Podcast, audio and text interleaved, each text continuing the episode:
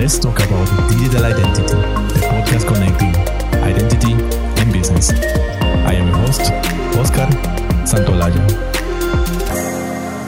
Hello and welcome to join us a new episode of Let's Talk About Digital Identity. And you might have heard about privacy by design before, all the influence that has had in products and regulations, etc.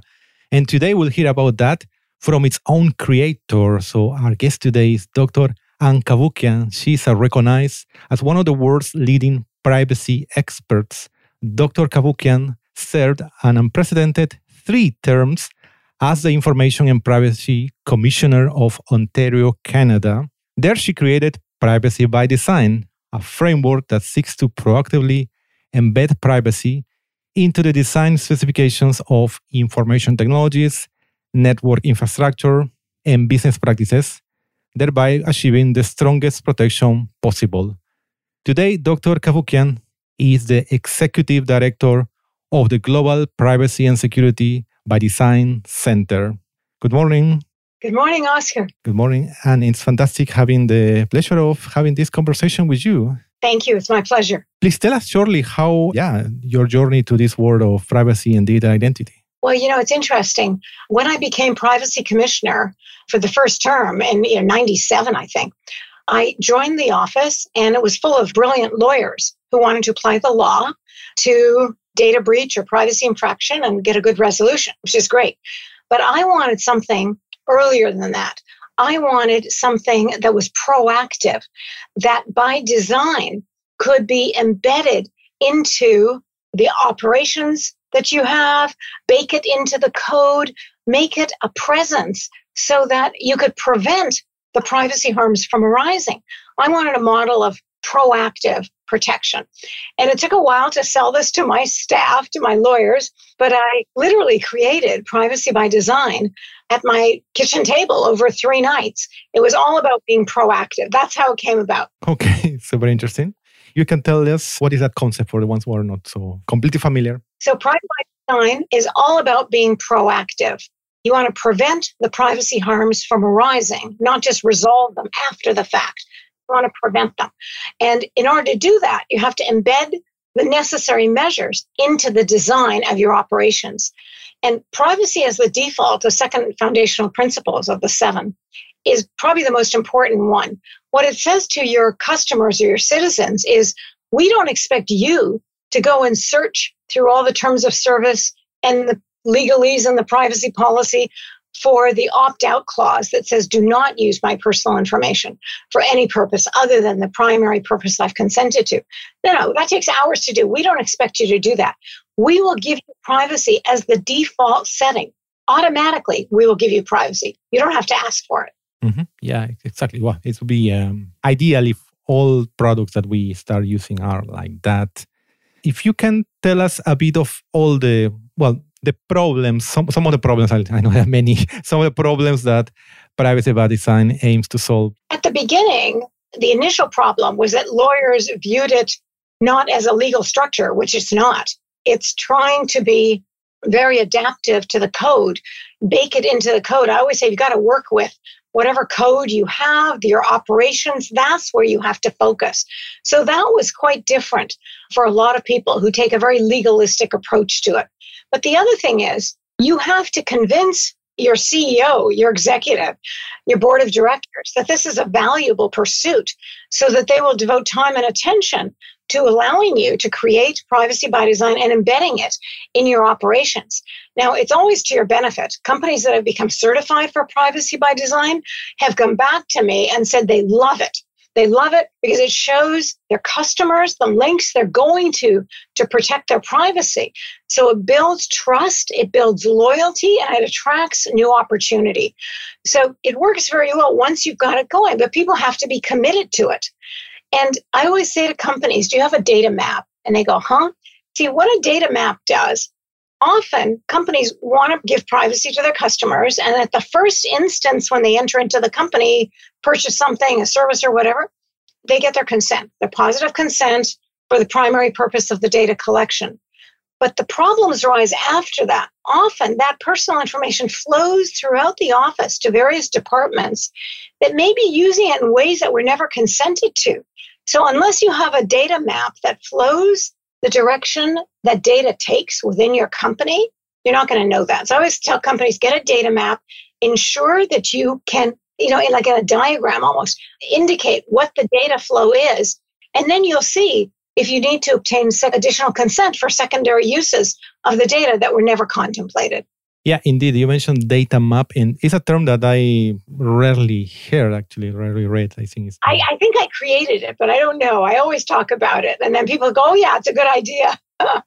yeah, indeed. Uh, what I mean is that I'm sure not many CEOs, as you mentioned, or people who are responsible for building the services, is on their top of their minds. So yeah, not top of mind. That's for sure. if you could tell us briefly the seven foundational principles of privacy by design. Sure. The first one, prevent the harms. You want to be proactive so that you prevent the harms from arising. It's very, very clear. The second one is privacy as the default setting. And that's, I talked about that quite a bit. It's absolutely critical. In fact, it's considered to be so important when they enacted the GDPR in the European Union, the General Data Protection Regulation, they included not only my privacy by design, but specifically privacy as the default setting as well. So that's very important. The third one, embedded in design, is absolutely critical. If it's not baked into the code, into your operations, it's going to be overlooked. The fourth one, you have to have, I would say, full functionality. Get rid of the zero sum mindset of privacy versus security or privacy versus data utility. It can't be either or win lose. It has to be win win privacy and data utility. You make it positive sum and you get multiple positive gains privacy and security, always intertwine. And the next one, talking about security. While the term privacy subsumes a much broader set of protections than security alone, in this day and age of daily hacking and phishing, if you don't have a strong foundation of security from end to end with full lifecycle protection, you're not going to have any privacy. So start with a solid foundation of security throughout your entire organization. Give individuals access to their own data. I always say to companies and governments, you may have custody and control of someone's data, but it doesn't belong to you. It belongs to the data subject. So give them the right of access that they have. Allow them to gain access to personal information you have on them. And companies actually have come back to me, companies that are certified for privacy by design, and they say, We love this. We love this principle because once we give customers access to their own data, they come back to us and say, no, no, that's no longer the case. That was true about me two years ago. Here's what's going on now. So they correct the information, they increase the accuracy of the information we hold, and it increases the quality of the data we have. So they love it.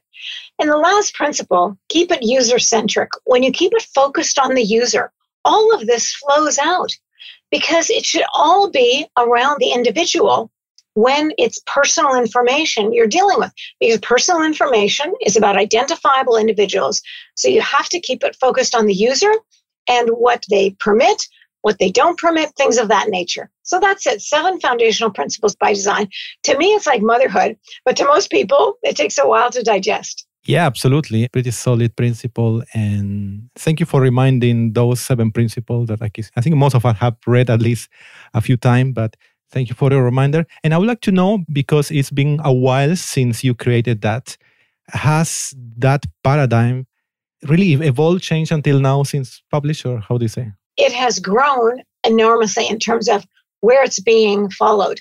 It's followed in 165 countries all around the world. All new laws seem to reflect privacy by design Of course, the GDPR, you know, in the European Union. But other new laws, like Brazil enacted a new law last year, they included privacy by design in it. And the US is going to be enacting a federal law that's privacy by design in it. So increasingly, new laws are including privacy by design. And also, it's been translated into 40 languages, 40 languages all over the world. Yeah, that's a great achievement having 40 languages already. So it's spreading and spreading as it should be, of course. You have mentioned, I think, a couple of times already, certification of privacy by design. So, who does that? So, how that works is if you think you're doing privacy by design in your company and you want to get certified, you come to me, you send me an email, and with your consent, I partner with KPMG. With your consent, I send KPMG to you to review your information holdings and your operations to confirm that you are, in effect, doing privacy by design. And usually they have a few suggestions to make it better. And once they give me a report that you are indeed following privacy by design, then I issue a certification and you're certified. That way, you're golden. I always tell people if you're certified with privacy by design, put it on your website. Tell the whole world you're doing this because it builds such trust. Customers and companies that have been certified have come back to me and said, We have the trust that has waned over the years. It's now returning. Customers appreciate the lengths we're going to to protect their privacy we retain the customers and the loyalty the customers we have but it's attracting new customers attracts new quality new information to us in terms of what their interests are. So it's growing our operations. They love it. Yeah excellent. So it's yourself your organization who does the certification? With kpmg kpmg does the actual going in and examining everything. Okay excellent. Good to know. Absolutely. If you can tell us also how privacy by design is being put in practice besides of course certification you told us a bit how it's put in practice in today's technology products. If you can tell example, if you can. Sure. In smart cities, for example, what do smart cities do? They collect a lot of information everywhere. So my first advice to smart cities is the minute you collect any personal information from a vehicle that's driving down the street or people walking down the street or an apartment building or whatever, the first thing you do is you de identify the data. You strip any personal identifiers from the data because that can be used in ways that were never intended, certainly hasn't been consented to. But once you have the personal identifiers removed, then it's just someone's walking down the street, but you don't know who that is. Someone's driving this car to this location, you don't know who. That's what's critical. You don't need the personal identifiers linked to the data. You just want to get a sense of what's happening in the city and how is movement flowing and things of that nature. So that's one example. Smart cities. Also in in hardware physical products is also privacy by design certainly in terms of the computers that we have in the mobile devices that we have smartphones etc privacy by design is essential and the only company that i always point to is apple apple is amazing they have well, i of course have an iphone because they have end to end encryption. The data are completely encrypted.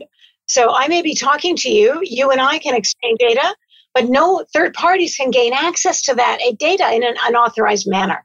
So encryption is critical and especially on mobile devices that collect so much personal information phone calls emails texts etc you must have very strong encryption from end to end and apple and the iPhone is the only company that I know that does that all the time. Okay. Yeah, absolutely. Smart cities, you mentioned, well, Apple has the mobile phones, and we use all the time mobile applications, no web services, different type of products. How, for instance, imagine that I am suggested to start using a new product, let's say a new mobile application. How do I know if that product has been designed with privacy by design? Is there a way to know in advance should I buy this product? Well, unless they're certified, you won't know. But I always say before you use any new product or service, always ask the questions. What will you be doing with my personal information? I'm giving you my personal identifiable data for this purpose and this purpose alone. Can you confirm that that's the only use you will subject it to? Is there any chance of unauthorized third parties gaining access to my data? In which case, I'm not interested, I'm out. So you have to always pose the questions before you start a new product or service. It's critical. Yeah, but let's pose your question to yourself, or you say you have to contact the. You've got to ask to it them. to them. Yeah, what okay, you're okay. dealing with always. I always do that. But you'd be amazed at the wonderful answers you get. Once you show, you reveal your interest in privacy, they come back with, oh, we can do this, we can do this, we can do that. They just take it for granted. You don't care. But once you show that you care deeply about privacy, they increase your protection dramatically. Oh, that's great to hear. Actually, I should do it more often. Definitely. I do it all the time, as all you right. can imagine. okay, I will follow your advice. Absolutely. One final question for you and fantastic conversation with you for all business leaders who are listening to us now, what is the one actionable idea that they should write on their agendas today? Trust. You want to gain the trust of your customers. Right now, trust is fleeting. It has diminished dramatically. The concern for privacy has increased dramatically in the last two years. Every public opinion poll in the last two years, Pew Internet Research, etc., has put in concern for privacy at an all-time high. 90% of people indicated they're concerned about their privacy. 92% are concerned about loss of control over their personal information.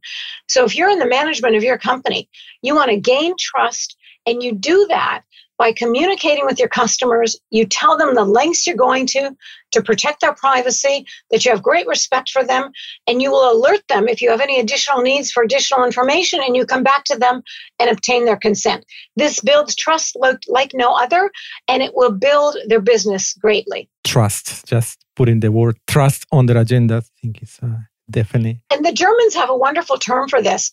I always say privacy equals control personal control over the use and disclosure of your personal information. The Germans have a term for this called informational self determination. It should be the individual who determines the fate of his or her personal information. So I love that term. It's a good one to keep in mind. It is self determination, absolutely.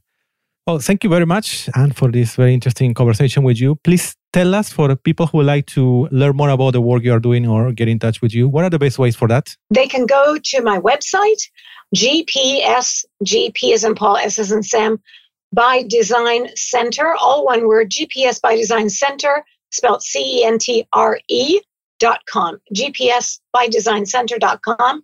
They'll find everything. Absolutely. We will do it. Eh? Fantastic. Again, thanks a lot, and for this interview and all the best. It's my pleasure. Have a great day. Have a nice day. Bye bye.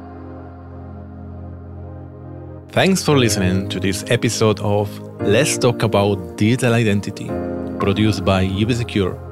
Stay up to date with episode at ubisecure.com slash podcast or join us on Twitter at ubisecure and use the hashtag LTADI.